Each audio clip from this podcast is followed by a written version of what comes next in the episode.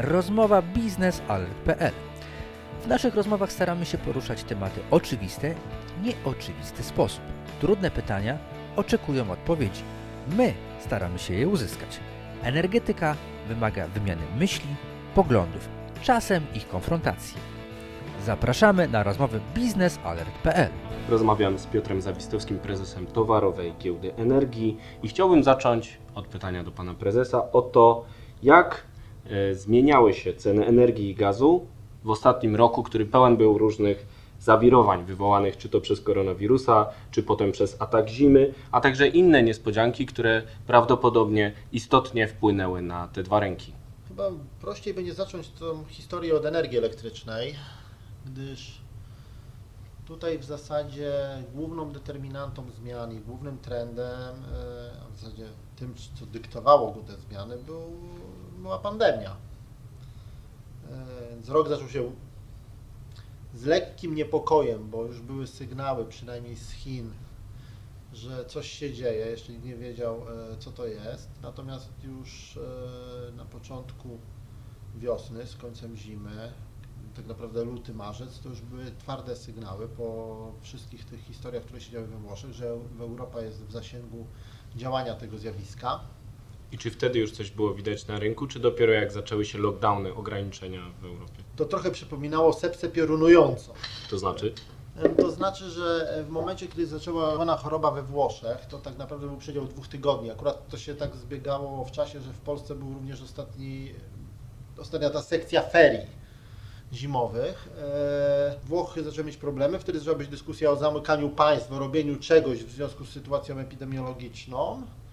I w konsekwencji e, zaczęły się bardzo gwałtownie, już nawet chyba teraz by trzeba było bardzo szczegółowo przeanalizować tą sekwencję zdarzeń, te wszystkie e, ograniczenia, które były wprowadzane w poszczególnych państwach z różną dynamiką, z różną e, częstotliwością, bo to się zaczynało od sześciu chorych zidentyfikowanych na przykład w kurortach alpejskich w Francji i tak dalej.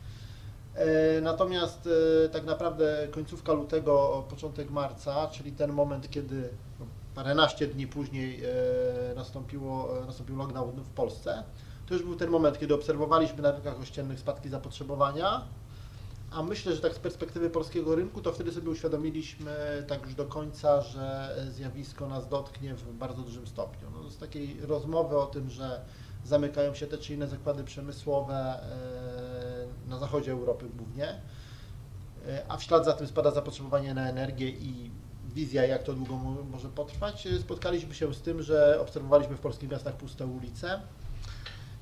I poza samym oddziaływaniem na wyobraźnię, no było to widać w liczbach i w statystykach, czyli w spadkach zapotrzebowania na energię elektryczną. E, W ślad za tym e, zaczęły spadać ceny energii elektrycznej i co ważne, z trendów wpływających na energię elektryczną, ceny uprawnień do emisji CO2. E, Z prostej przyczyny, no, jest jakiś poziom przydziałów emisji do CO2 i wszystkie podmioty, handlują, stwierdziły, że skoro gospodarka zwalnia, to emisje będą mniejsze, tak? więc wystąpi e, wyższa podaż. W wyniku działań e, Komisji Europejskiej wpływającej na poziom podaży e, uprawnień do emisji CO2, one dosyć szybko zaczęły się odbudowywać. W tym, w tym zakresie cena energii zaczęła się odbudowywać, ale to był ten moment chyba najbardziej widocznego spadku cen do energii elektrycznej. jak to odczuła Towarowa Giełda Energii? E, Jeżeli chodzi o towarową giełdę energii, to e, podobnie jak giełda papierów wartościowych, sytuacja dużej zmienności na rynku, bo tak ją należy identyfikować z poziomu giełdy i działań na giełdzie, z, e, z perspektywy uczestników. Paradoksalnie, ale to było łatwe do przewidzenia, no, giełdzie pomogła. I teraz możemy się chwalić z zakończeniem roku najlepszym rokiem na towarowej giełdzie energii, największymi obrotami e, na rynkach energii elektrycznej oraz rynkach gazu, ale wiele z tych zjawisk, które miały wtedy miejsce, e, wpłynęły na to w taki oto sposób, że podmioty, które stwierdziły, że nie sprzedadzą tyle energii bądź gazu ziemnego, e, mówiąc takim językiem giełdowo-traderskim, zaczęły odwracać pozycje. Hmm, czyli... Czyli- na giełdzie bad news is a good news, tak samo jak w mediach na przykład. No, nie zawsze, ale w tym przypadku tak to było, ponieważ ta zmienność yy, była taka w ciągu roku, że te ceny najpierw spadły, potem zaczęły gwałtownie rosnąć. Gdyby tylko spadły i zostały na niskim poziomie, e, te obroty, te zjawiska, które towarzyszą handlowi na giełdzie, czyli przede wszystkim zabezpieczaniu pozycji przez przedsiębiorstwa, w naszym przypadku przedsiębiorstwa energetyczne, e, się mogły odbyć zupełnie inaczej, bo ten późniejszy wzrost również był okazją do handlu, do zarabiania, do pewnej dobrze pojmowanej spekulacji na giełdzie i również nakręcał obroty. I ten późniejszy wzrost też towarzyszył zmianom na rynku wywołanym przez to, że y, ograniczenia pandemiczne były luzowane przez jakiś czas. Tak, były luzowane w różny, w różnym, z różną intensywnością w różnych miejscach e, w Europie, ale też e, tak trochę te, w związku z tym, że była nadzieja, że to wszystko się gdzieś tam skończy e, mm, w okolicach wakacji, mimo szeregu głosów, że na jesieni znowu się spotkamy e, z problemem. Przy, przykład Chin był taki, że tam w zasadzie zamknięto sytuację pandemiczną e, dosyć radykalnie i do niej nie wrócono i wyglądało na to, że skoro to było źródło i tam się to rozwinęło, to być może ten scenariusz będzie zbliżony dla reszty świata. Tymczasem u nas się okazało, że jest druga fala, potem trzecia fala i jak y, kończył się y, ten 2020 rok dla towarowej giełdy energii właśnie w tym kontekście y, pandemii.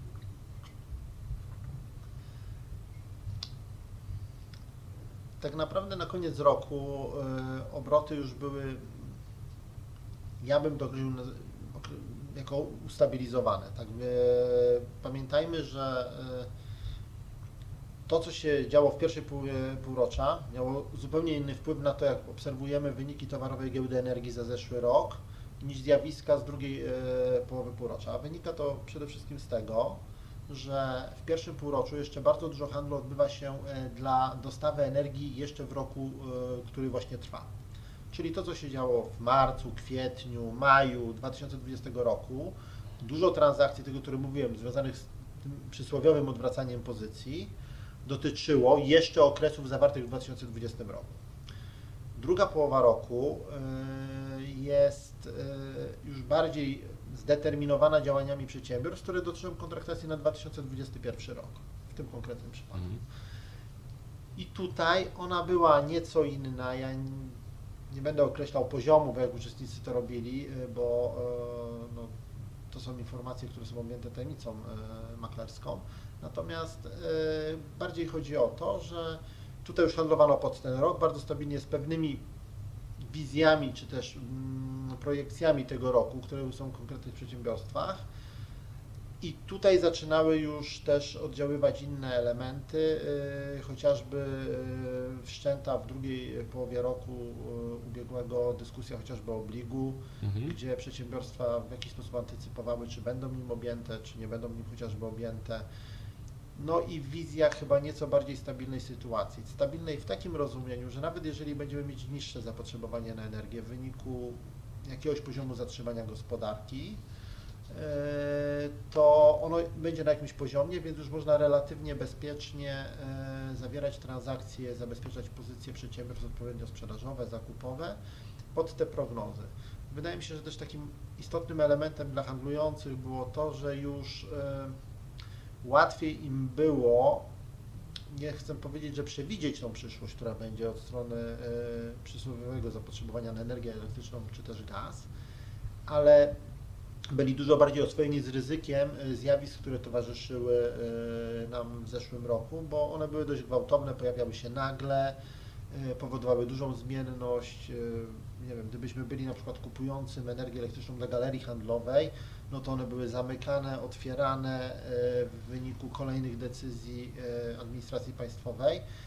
I to rodziło bardzo dużą niepewność. Wydaje mi się, że teraz e, może nie poszczególne przedsiębiorstwa, bo jest, występuje jeszcze pewien poziom na pewno niepewności tego, co z nimi będzie, natomiast z perspektywy globalnego planowania zapotrzebowania na energię, tego, że na przykład w żadnym momencie nie był zamknięty przemysł ciężki. A tego się który- y, obawialiśmy w 2020 były, roku.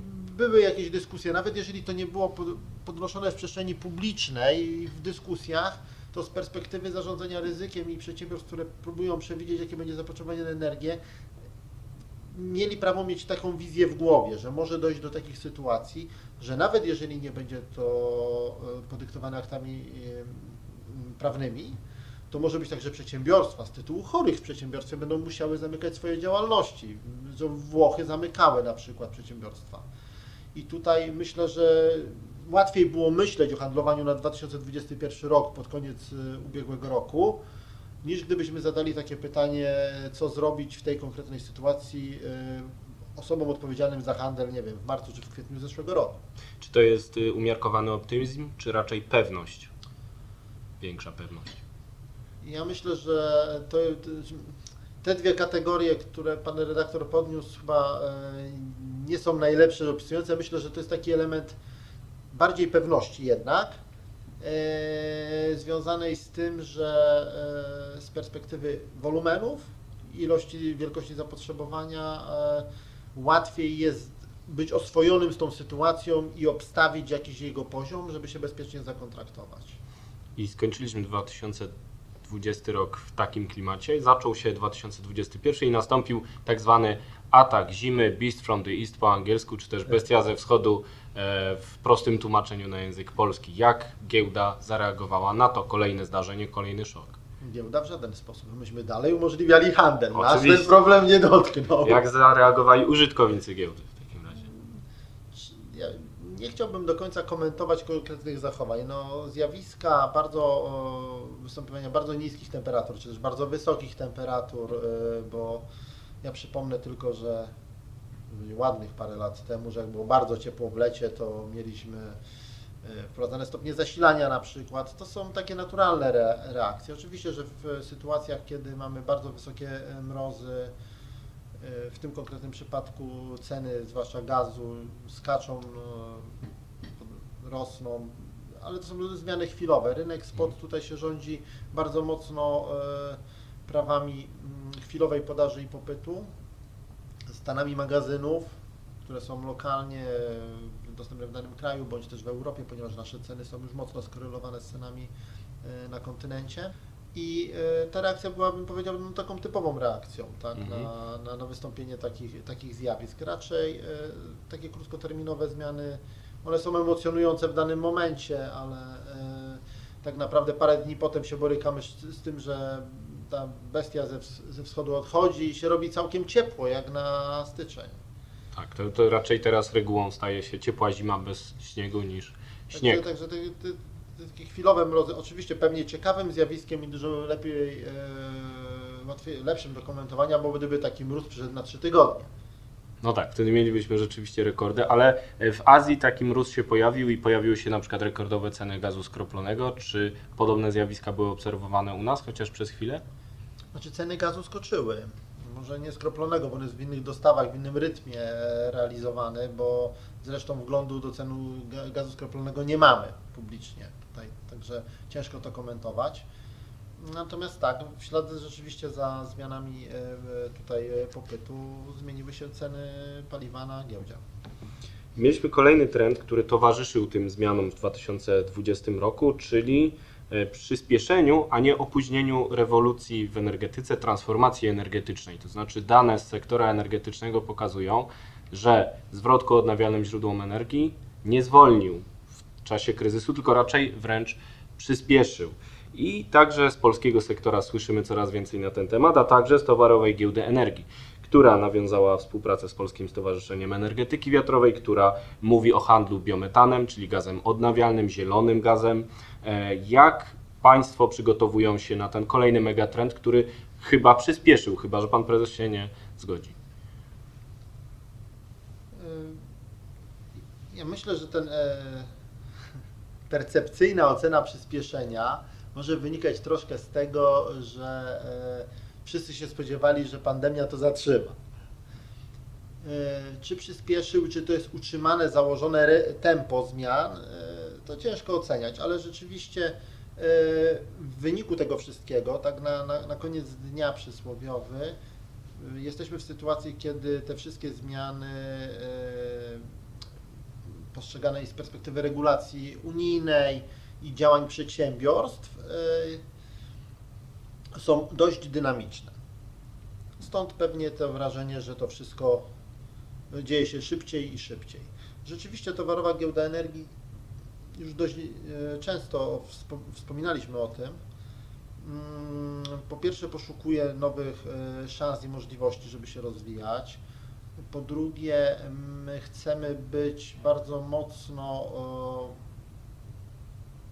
związani to złe słowo, ale na pewno podążać za trendami rynkowymi i e, e, w naszej opinii e, tutaj zespołu całego te wszystkie trendy związane z mm, dekarbonizacją, bo tak naprawdę to mówimy o zielonym trendzie i tak dalej, ale na tym wszystkim stoi dekarbonizacja Czyli i usuwanie węgla z miksu.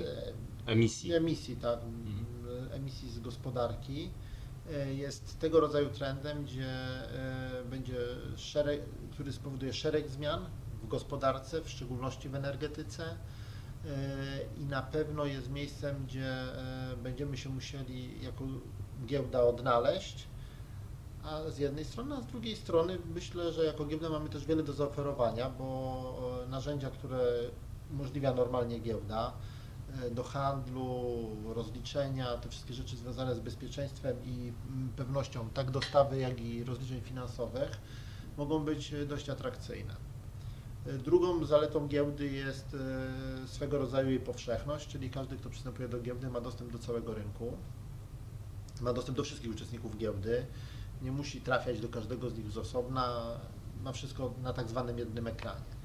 Widząc te zalety e, uczestnictwa w giełdzie dla, użytkow- dla użytkowników giełdy, dla członków e, giełdy, a z drugiej strony widząc te zmiany, oczywiście, że staramy się być e, cały czas tutaj aktywni i szukać te, tych elementów e, w tej całej transformacji energetycznej, które mogą stać się produktem giełdowym, tak już mówiąc zupełnie na wprost. Mm, Jakie produkty tutaj mogą powstać właśnie, albo już powstają na towarowej giełdzie energii? E, Myślę, że z szczegółami jest jeszcze za wcześnie, natomiast to, co możemy na tą chwilę powiedzieć, to e, oba e, porozumienia, które zostały podpisane, czyli jedno z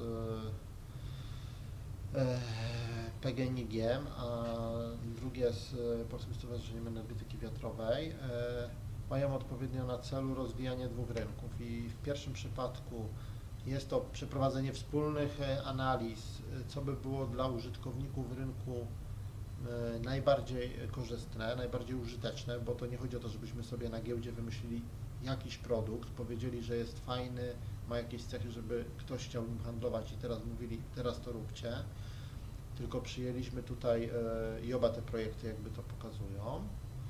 Metodę taką, że chcemy w uzgodnieniu z rynkiem znaleźć to, co dla rynku jest użyteczne, e, z czego rynek chce korzystać. Czyli najpierw chcą Państwo skonsultować rynek i dowiedzieć się, czego Nawet potrzebuje. Dalej, e, chciałby, chcielibyśmy to zrobić wspólnie z rynkiem. Mhm. To nie chodzi o taki model konsultacji, bo on tak trochę brzmi jak ktoś coś proponuje, z kimś dyskutuje, gdzie są dwie strony jakby. My jesteśmy po jednej stronie z rynkiem tutaj w całej rozciągłości tego stwierdzenia. E, Stąd właśnie podjęcie współpracy z PGNiG na rynku, e, dla rynku biometanu. E, I jakie to będą produkty? To pewnie powstanie w wyniku prac tego zespołów powołanych e, w ślad za podpisanym porozumieniem. A drugim elementem jest współpraca w zakresie e, instrumentów giełdowych, które mogłyby wspierać rozwój odnawialnych źródeł energii, którą podjęliśmy tutaj z Polskim Stowarzyszeniem Energetyki Wiatrowej.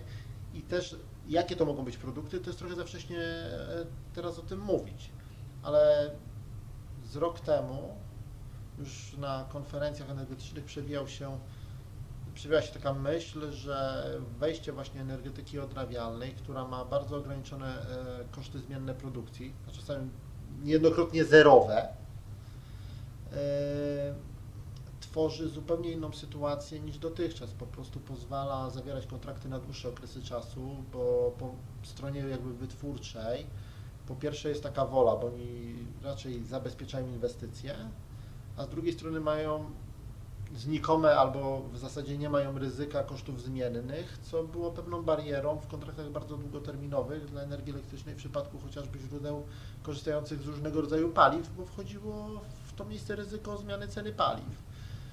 E, I e, to tworzy zupełnie nowe możliwości. Chcemy te możliwości, te szanse przeanalizować, ale właśnie z tymi uczestnikami rynku, którzy by z tego mieli korzystać, bo mówię, stworzenie czegoś samemu dla siebie mm, raczej y, nie jest ani naszą strategią, ani w naszej opinii nie byłoby skuteczne.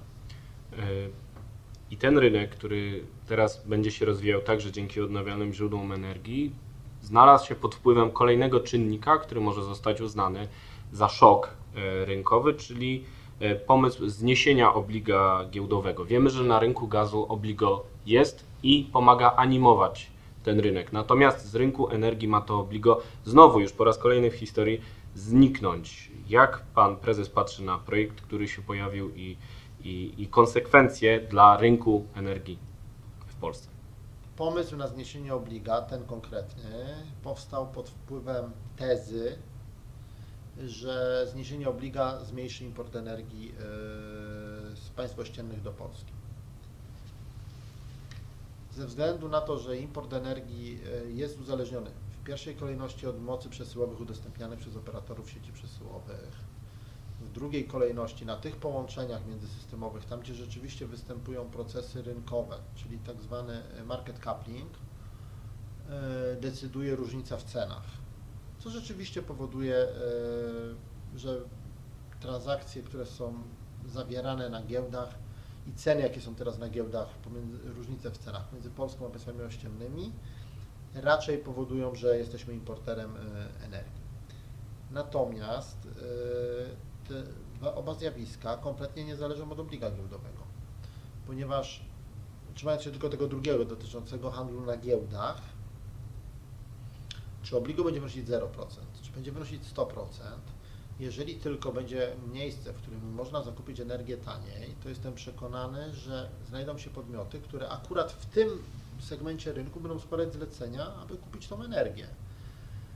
E, a w szczególności e, chodzi mi tutaj chociażby o dużych, wielkich odbiorców, którzy są dosyć aktywni na rynku. Niejednokrotnie są, działają bezpośrednio albo pośrednio, ale aktywnie z wykorzystaniem spółek obrotu, bądź nawet domów maklerskich i niejednokrotnie akurat wielcy odbiorcy energii podnosili temat konkurencyjności swojego biznesu e, w relacji do państw europejskich i kwestii dostępu do europejskich cen energii jako również elementu tejże konkurencyjności. Czyli oni i tak będą szukać tej tańszej energii. Ten rynek, który jest prowadzony przez y, tak zwanych y, NEMO, czyli przez nas oraz przez podmioty, które się mogą pojawić jako y, konkurencja giełdy w, w związku z tym, że rynek jest otwarty w tym zakresie i model Multinemo będzie uruchomiony w, w pełni w miesiącu lutym, czy przez Towarową Giełdę Energii, czy też przez inne, innych NEMO, ten handel się będzie odbywał.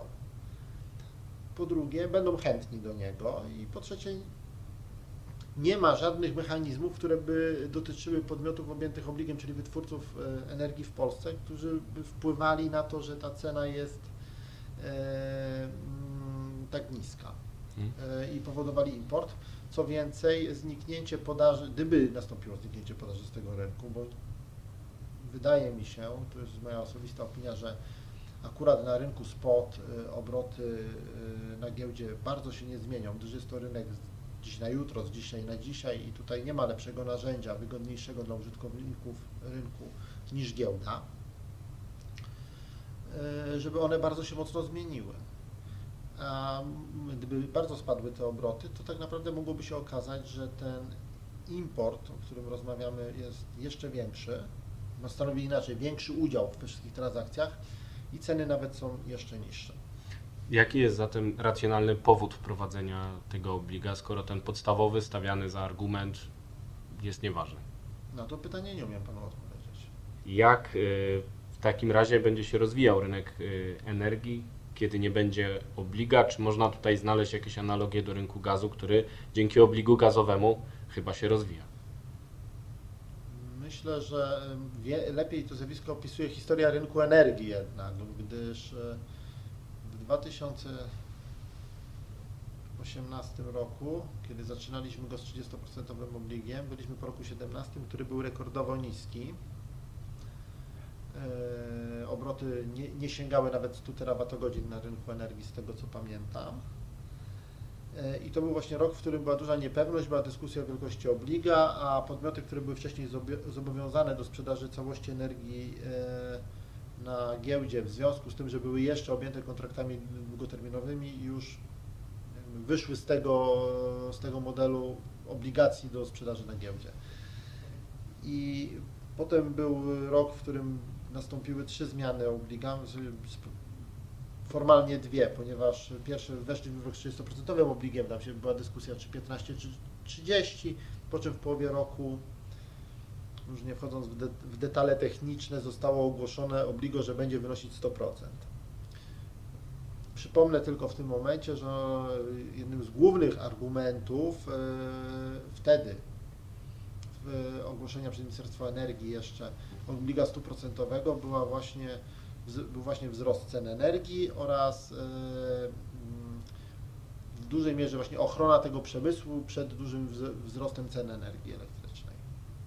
Oczywiście, że to spowodowało zmianę wolumenów i wolumeny na towarowej giełdzie energii e, zaczęły rosnąć, no bo z 15 czy 30% jak rośniemy do 100%, to e, no to, to jest istotna zmiana. Tak ona musi wpłynąć na e, sposób zachowania uczestników rynku, bo niektórzy zwyczajnie nie mają wyboru ale wprowadzenie zerowego obliga, czyli najmniej w historii, od kiedy taka instytucja w ogóle istnieje, myślę, że e, będzie mm, bardzo dużo zależało na rynku, od woli poszczególnych uczestników rynku, żeby zachować racjonalną płynność i na takim poziomie, żebyśmy mogli uznać, że te transakcje, ceny są transparentne.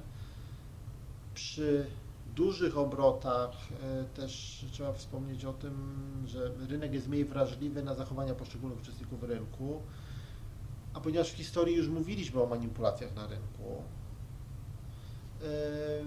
no z tej perspektywy na tak zwanym płytszym rynku ten wpływ poszczególnych uczestników może być większy, może to rodzić większą pokusę do, przy zmianach cen do właśnie formułowania tego typu tez, że to w wyniku zachowania kogoś nie, nikt nie będzie wiedział kogo, ponieważ giełda jest e, anonimowa, jednak coś się dzieje z cenami i częściej może być wszczynana również dyskusja na ten temat. Mhm. To co się stanie już z samą ceną? Czy te ceny będą rosły w Polsce, czy spadały? E, mamy XXI rok, mamy nadzieję na to, że będziemy wychodzić z kryzysu i polska gospodarka pewnie skorzystałaby na niższych cenach. Czego spodziewać się w nadchodzącym roku? To jest pytanie do handlujących na rynku. Jak chcą oferować swoją energię, jeżeli są wytwórcami, jak przewidują swoje pozycje i strategie. Jako giełda ciężko jest y, pełnić funkcję tutaj wyroczni, czy ceny będą podążać w jakąkolwiek e, stronę. Ja mogę mieć swoje osobiste zdanie, ale ze względu na pełnioną funkcję również nim się nie podzielę. E, dziękuję bardzo Panie Prezesie. E, rozmawialiśmy z Piotrem Zawistowskim, prezesem Towarowej Giełdy Energii.